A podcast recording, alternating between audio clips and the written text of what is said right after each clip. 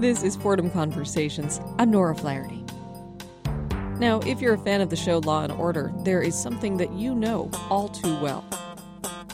In the criminal justice system, the people are represented by two separate yet equally important groups the police who investigate crime and the district attorneys who prosecute the offenders. But for many New Yorkers, especially a few decades ago, law and order would have been the last things to come to mind when the police were mentioned.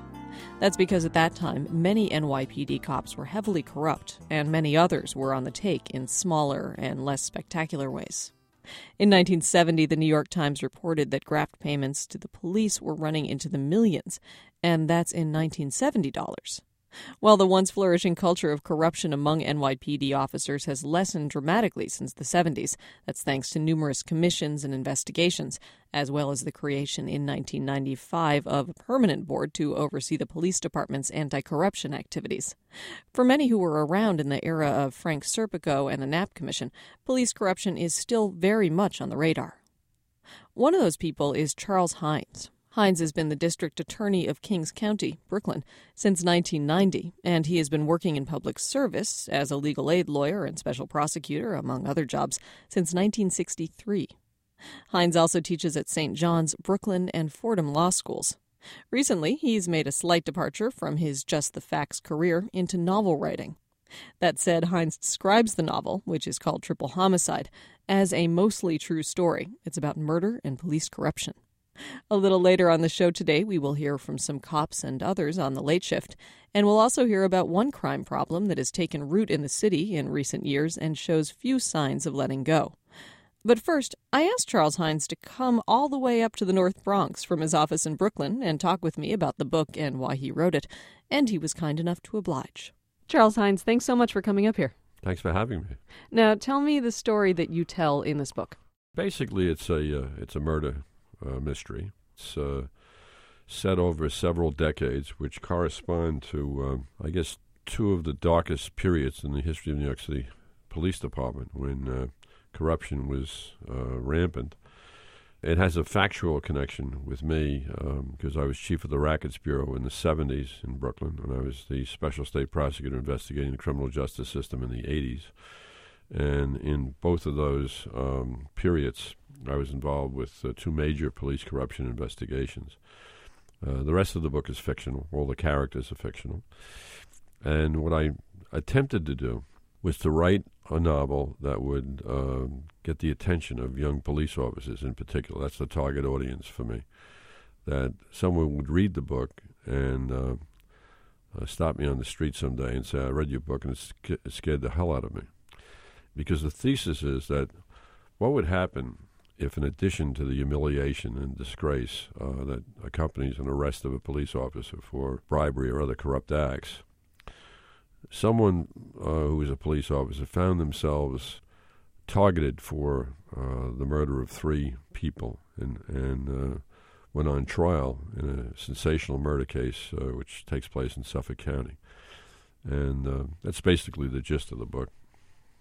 So the book, as you mentioned, it does take place in two different time periods, uh, mm-hmm. uh, basically the early 90s and then the late 60s to early 70s. Tell me what the police culture was like during that earlier period.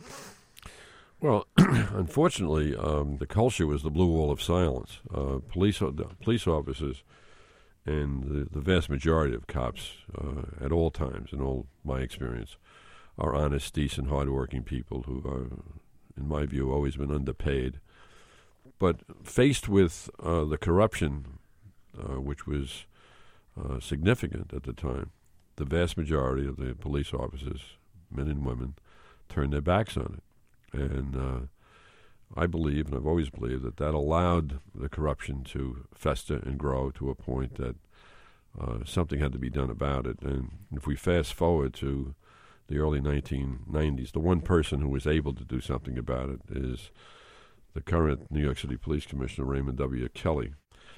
And Ray had served in every level in the police department, from a street patrol officer, you know, right up to he was chief in charge of policy and planning.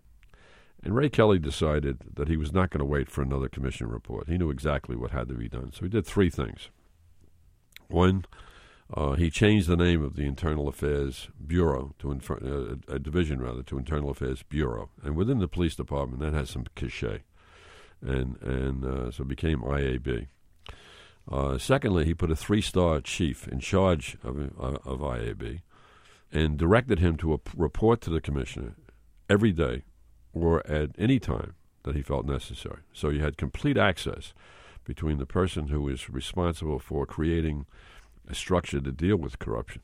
But the third thing he did, which was probably uh, the thing that really changed the culture of the police department, he invited police officers from all ranks to apply for uh, this new Internal Affairs Bureau as a career path. And he made it very, very clear that if you intended to go anywhere in the police department, you had better put some time in internal affairs. And to this day, that's still carried on because when uh, Rudolph Giuliani became the mayor and uh, replaced Ray Kelly with Bill Bratton, who was also a, a seasoned professional, Bratton and the subsequent police commissioners kept the uh, the Kelly design. Uh, when Kelly came back under Mayor Bloomberg, uh, he was very pleased to see that that design was still in place. And to this day, if you wanted to go uh, to the Joint Terrorist Task Force, which is a very prestigious unit within the police department working with the federal uh, law enforcement establishment, uh, you've got to do some time in internal affairs. So the culture of the Blue Wall, I think, has been substantially breached. So there's a significant difference today than there was, in my view, ever before in the police department. In your book, you talk about sort of some of the ways that um, I guess that corruption was enacted, mm-hmm. um, that these cops basically made money and stuff. And I'm sure it's really familiar to you, but I was surprised to read about some mm-hmm. of these. Um, I, I, I, guess scam is not the right word. Sort of some of these arrangements that they had. Mm-hmm. Um, can you describe to me sort of what you were likely to be doing if you were a corrupt officer at this time? Well, it was quite structured. I mean, if they'd spent as much time studying for promotional exams, a lot of them would have become would have become chiefs. For example, in the 13th Plainclothes Division, uh, which we investigated when I was chief of the Rackets Bureau in the 70s, we took down 70% of the patrol police patrol unit, uh, with 24 cops. And the Plainclothes Division was set up to deal with uh, two of the most in- intractable nonviolent crimes in our society prostitution, the oldest profession, and bookmaking. And prostitution was something that, you know, even to this day, uh, people find vexatious. Although, and if I can step aside from the book for a moment, we've had a program since 2002 called the John School, where I force Johns, or people who solicit prostitutes, to pay for a school. And they pay for a five hour class, uh, or they go to trial and they get 60 days in jail if they're convicted. And most of them opt for the, the school. Well, if 2,300 people have gone through the school. Only eight have been rearrested, so they must scare the hell out of these people. But it's an intractable problem. And of course, bookmaking, everyone knew that Joe the bookie was a nice guy. And they could never make the connection between the fact that Joe the bookie was nothing more than a franchisee for organized crime. The five families controlled then, as they do today, uh, organized bookmaking. So, dealing with these two intractable issues, a lot of uh, creative crooked cops decided to make money from it. So from the prostitutes, they would solicit favors. They would take money. They would, uh, instead of arresting and putting a, a, woman through the system, they would uh, force uh, sexual favors, or they take uh, part of the money they were getting for their street activity. And from the bookmakers, they had a very, very structured payment. The police officer got six hundred bucks a month uh, the sergeant's got twelve hundred dollars a month, and the lieutenant's got eighteen hundred dollars a month. So it was a well planned, structured payment. They referred to themselves as a corporation, and the corporation met regularly, a monthly meeting of the corporation where they would discuss things that uh, corporate board members would discuss. So this is this is all real life stuff. This oh, absolutely. Okay, where yeah. where's the corporation? Where? Yeah.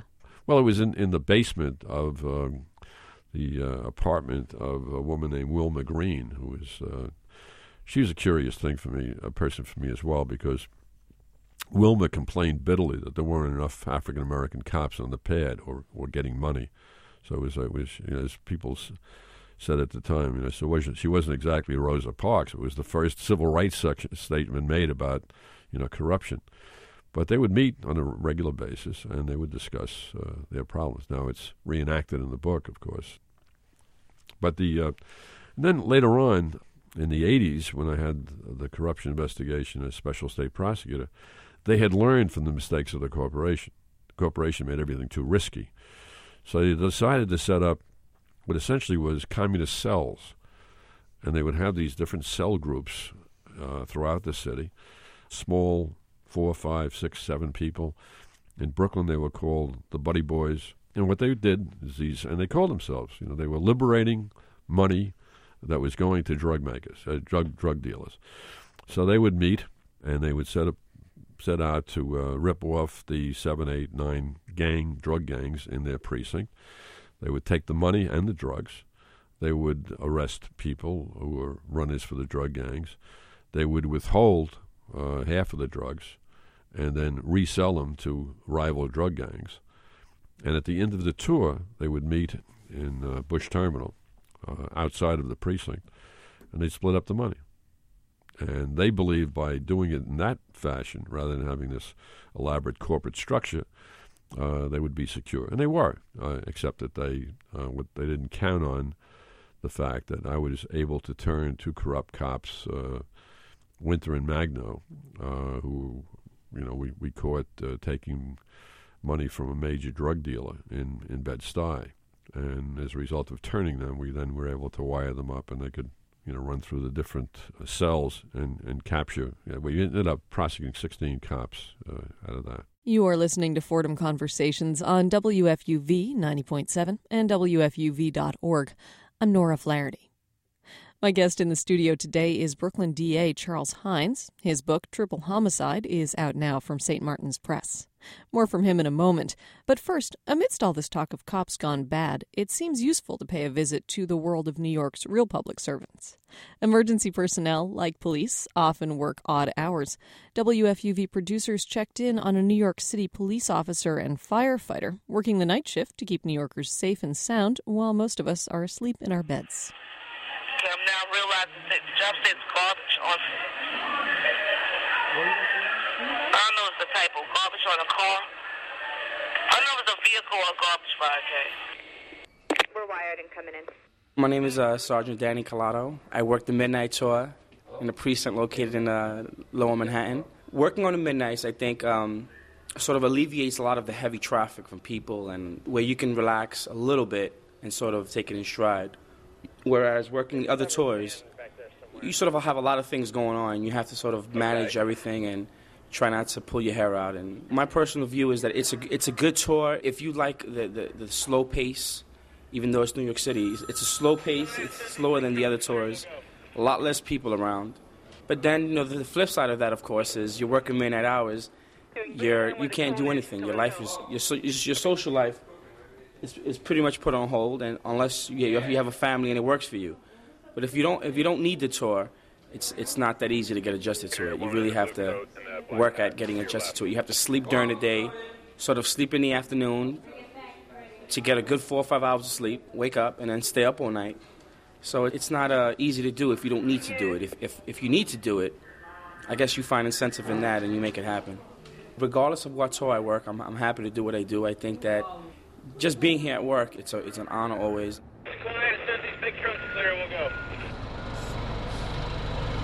My name is Nick Vretos. I'm a firefighter, Engine 39, located on 67th Street. We just got uh, relocated down to Pitt Street because they need coverage in this area. It's 1:40 a.m.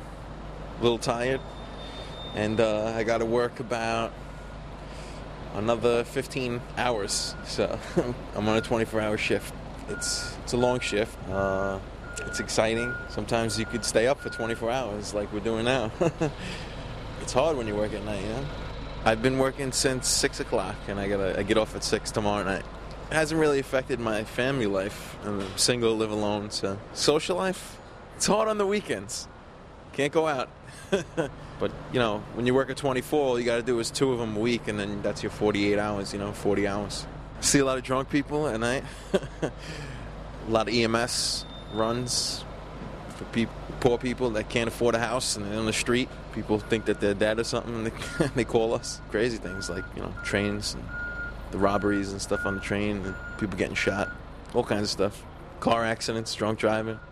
Just had dinner at 11:15, and uh, we actually went to sleep or rest, as you call it, at like 12:45, and then now we got relocated here, and I don't think I can be able to fall asleep for like another hour, and then probably by then we're gonna have to go back, so then we're gonna be awake for that. So pretty much no sleep tonight. That piece from WFUV News. Now let's continue our conversation with Charles Hynes. Although Hynes had written some nonfiction in the past, including an account of one of his better known cases, Triple Homicide is his first work of fiction. I asked him why he decided to write a crime novel and why he decided this was the story he wanted to tell. You know, I had written uh, a book about my experiences as the chief uh, prosecutor in the so called Howard Beach incident in, uh, 20 years ago this past December. I, I finished a four month trial where we convicted uh, three or four killers of a young black kid uh, 21 years ago. But, uh, and that was fairly easy. to write a nonfiction book, as it turned out, was fairly easy to do. I mean, I had a an editor who I was so impressed with that I gave him co billing, Bob Drury and we had it out in 18 months. But the motivation for this book was that I came out of the office, uh, my rackets bureau office, late one night, and I saw a young uh, cop being recuffed by a special unit of the police department, which was not internal affairs. They were the Public Morals Administrative Division. They were called PMAD. And they struck terror throughout the city in the hearts uh, minds of crooked lawyers, crooked super bookmakers, and cops. And they were putting this police officer under arrest. They had rear cuffed him. And just at that point, the elevator door opened, and his very pregnant wife came out, burst into tears, ran over to him, threw her arms around him, and the both of them I watched for just a few seconds, uh, writhing with pain as they sobbed uncontrollably. And I went back into my office, and I just thought, it was such a waste. And for the next couple of days, that scene played over, and I I couldn't figure out what to do about it. And you know, I grew up with cops, and I knew that if I wrote a, a manual about corruption, they would pay no attention to it at all because uh, basically very very cynical men and women, you know, I know. And so I just I discarded any idea of writing, uh, and then at the end of the uh, investigation into the 7 7 precinct, I thought, you know, maybe if I could write a novel and come up with some, you know, some idea to uh, to advance it, you know, maybe that would be the way that would get someone's attention. Um, and uh, developing the characters is largely, you know, a kind of morphing of people who I've known over over the years. Now, you say in the intro to this book that it's a, uh, a quote mostly true story. How true is this story? Well, it's it's certainly true about the corruption investigations that I dealt with. But again, all of the characters are either morph, morphed characters of people I've known over the years, or were made of made up. I mean, created. Why did you decide to write sort of a genre novel instead of you know just a straight novel, or why why why a crime novel? Well, because my, my my goal was to do something about police corruption, and it wasn't you know it wasn't. Um, that I was concerned that there was, uh, you know, substantial numbers of cops involved, and there was certainly a significant number. And maybe that's just a play on words, but it was upsetting to me, enough upsetting to me that I, that I saw so many cops throwing away their lives for nothing, that uh, I felt that that would be a good target. If I could get young kids to read it, it would be it would be important. I mean, it has a much wider audience. I mean, trial lawyers. Uh, a lot of trial lawyers have read it and loved it. Uh, a lot of people have nothing to do with the criminal justice system, like it a lot. So while I my initial goal was to, to try and do something good for young cops, get them to understand how wrong it is to stand back and allow people to tarnish their reputation. Now, you have devoted much of your life to uh, basically to the criminal justice system and to sort of understanding crime and how it works. How did you get interested in crime? Well, I mean, first of all, I'm a recovering defense lawyer.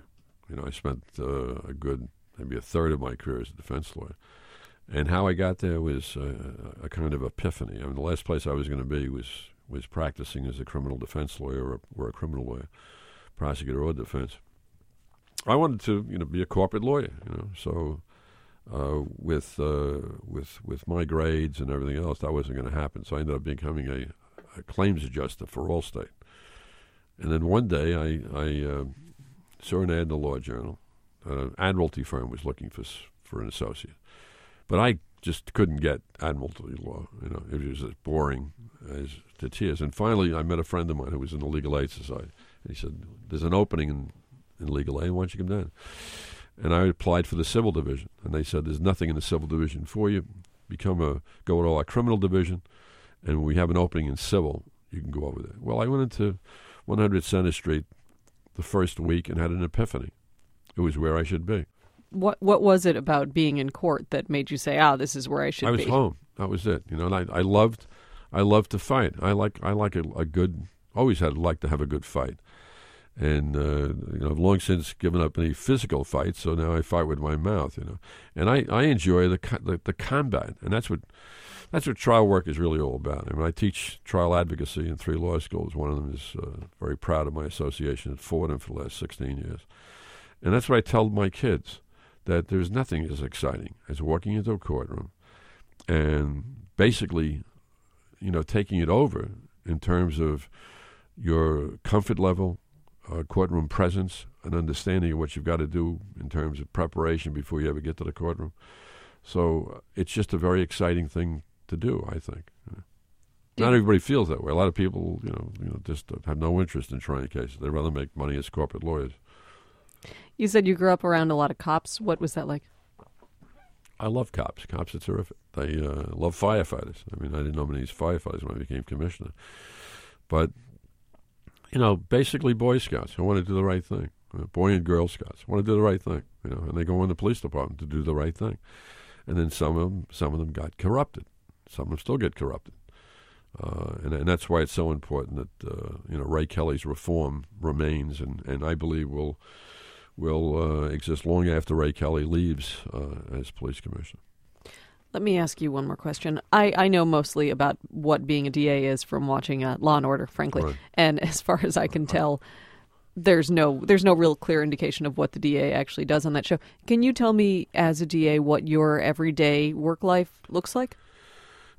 well, it, it, it varies. It depends on who the prosecutor is. I mean, I, am very hands on. I mean, I, my first call to my chief assistant uh, uh, is at you know seven o'clock how many people died is my question, and she gives me the, the rundown. You know whether someone's been arrested or not. So that's my my main interest. Is every time one of my citizens dies, I want to know about it quickly.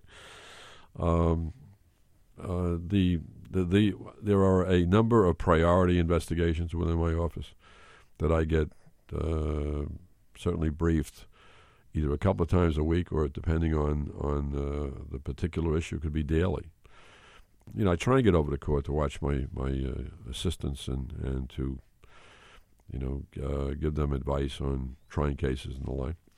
But basically, it's a lot of supervision. Is there anything else that you'd want to add? No, I hope I hope more people read the book.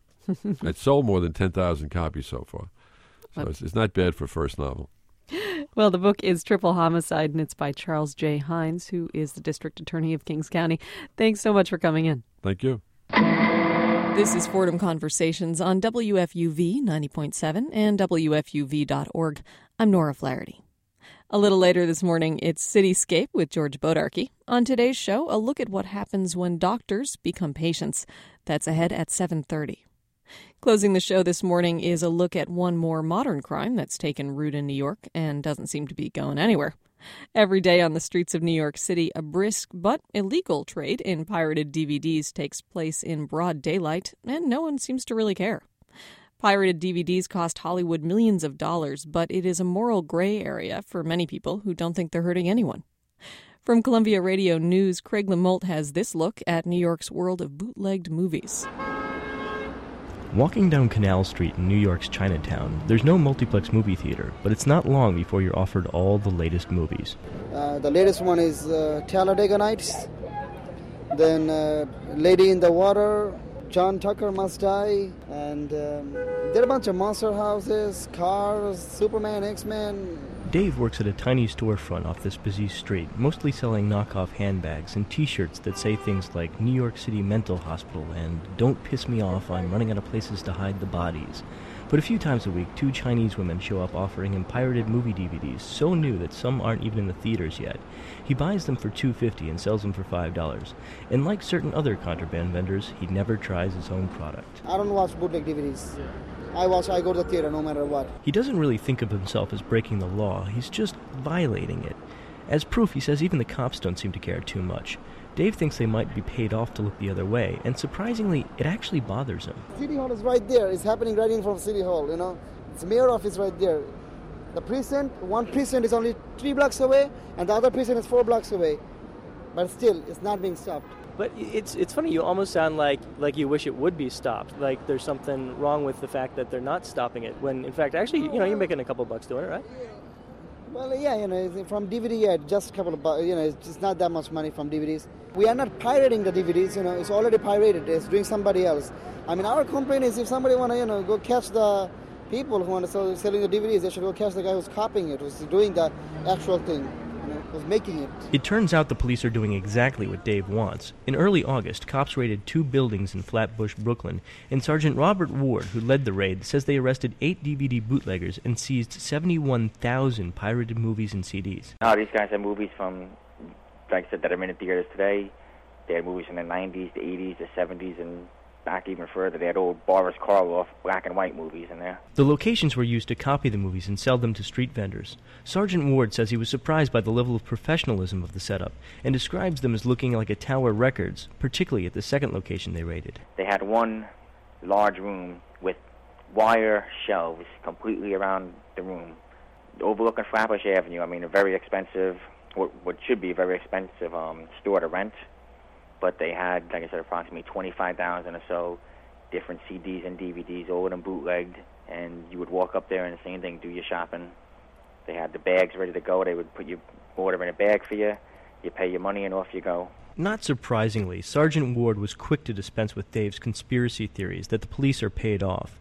But like Dave, police put DVD piracy on a scale of badness, and it's sort of near the bottom. There is people out there dedicated to it, but you know, it's New York City. It's New York City Police Department. There's a lot of uh, a lot of concerns out there. So like anything else, the department addresses it as much as they can, but it's very hard to um, address every single issue.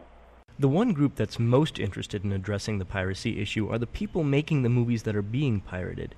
Michael Robinson is vice president and director of the U.S. anti piracy operation for the Motion Picture Association of America. He sees it simply. I may not have the money to buy a Cadillac. That doesn't give me the right to go steal one or to go buy a Cadillac for $5 from someone else who stole it. Robinson's playing the morality card because it's the most important one he's got. He knows his biggest challenge isn't getting police to arrest people like Dave, or even getting Dave to stop selling bootleg DVDs. It's that the group that seems to have the least problem with the legality of pirated DVDs is the public. People who would never dream of walking into a store and walking out with a DVD they didn't pay for often don't think twice about buying pirated DVDs. With blockbuster movie releases making hundreds of millions of dollars in just the first weekend, who could it hurt? It's not just the the the producers and the actors and the directors that are that lose because of piracy. It is uh, it is everyone. It is uh, the individual theater operator, and it's the individuals that work inside that theater, right down to the uh, to the kid who's working behind the concession uh, stand. There's an awful lot of people out there who, if they just stopped and thought about what they were doing before they did it, wouldn't do it. It's an uphill battle. Most crimes have a victim you can see, and most people buying bootleg DVDs are not thinking about that kid selling popcorn. So until the day we can all collectively agree that buying pirated movies is the same as stealing, you can head on down to Chinatown to get the latest releases from Dave. You know, basically selling a bootleg or selling counterfeit, uh, it is illegal. It's definitely illegal. But uh, at the same time, that's at the same time, like you know, we sell whatever customer demand. I'm Craig Lamolt, Columbia Radio News. From WFUV, this has been Fordham Conversations. The show's available as a podcast at WFUV.org, and you can listen to it in our audio archive, which is also on our website. If you have comments or questions about today's show, you can email us. Our address is Fordham Conversations at WFUV.org, and we would be delighted to hear from you. I'm Nora Flaherty. Cityscape is next. Thanks for listening, and have a fabulous weekend. This is WFUV 90.7 and WFUV.org.